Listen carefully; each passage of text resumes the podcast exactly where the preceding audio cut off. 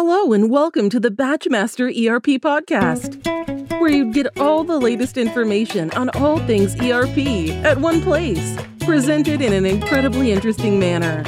Don't miss our future podcast by subscribing to our channel.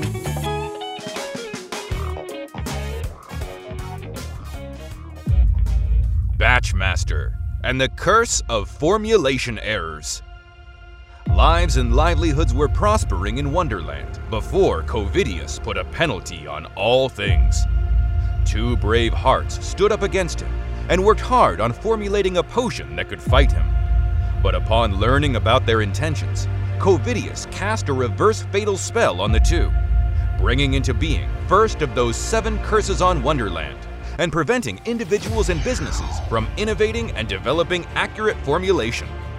For years, the curse stayed. Around the same time, BatchMaster was growing up, vowing to avenge the loss of his parents and ridding the businesses of Covidius's curse.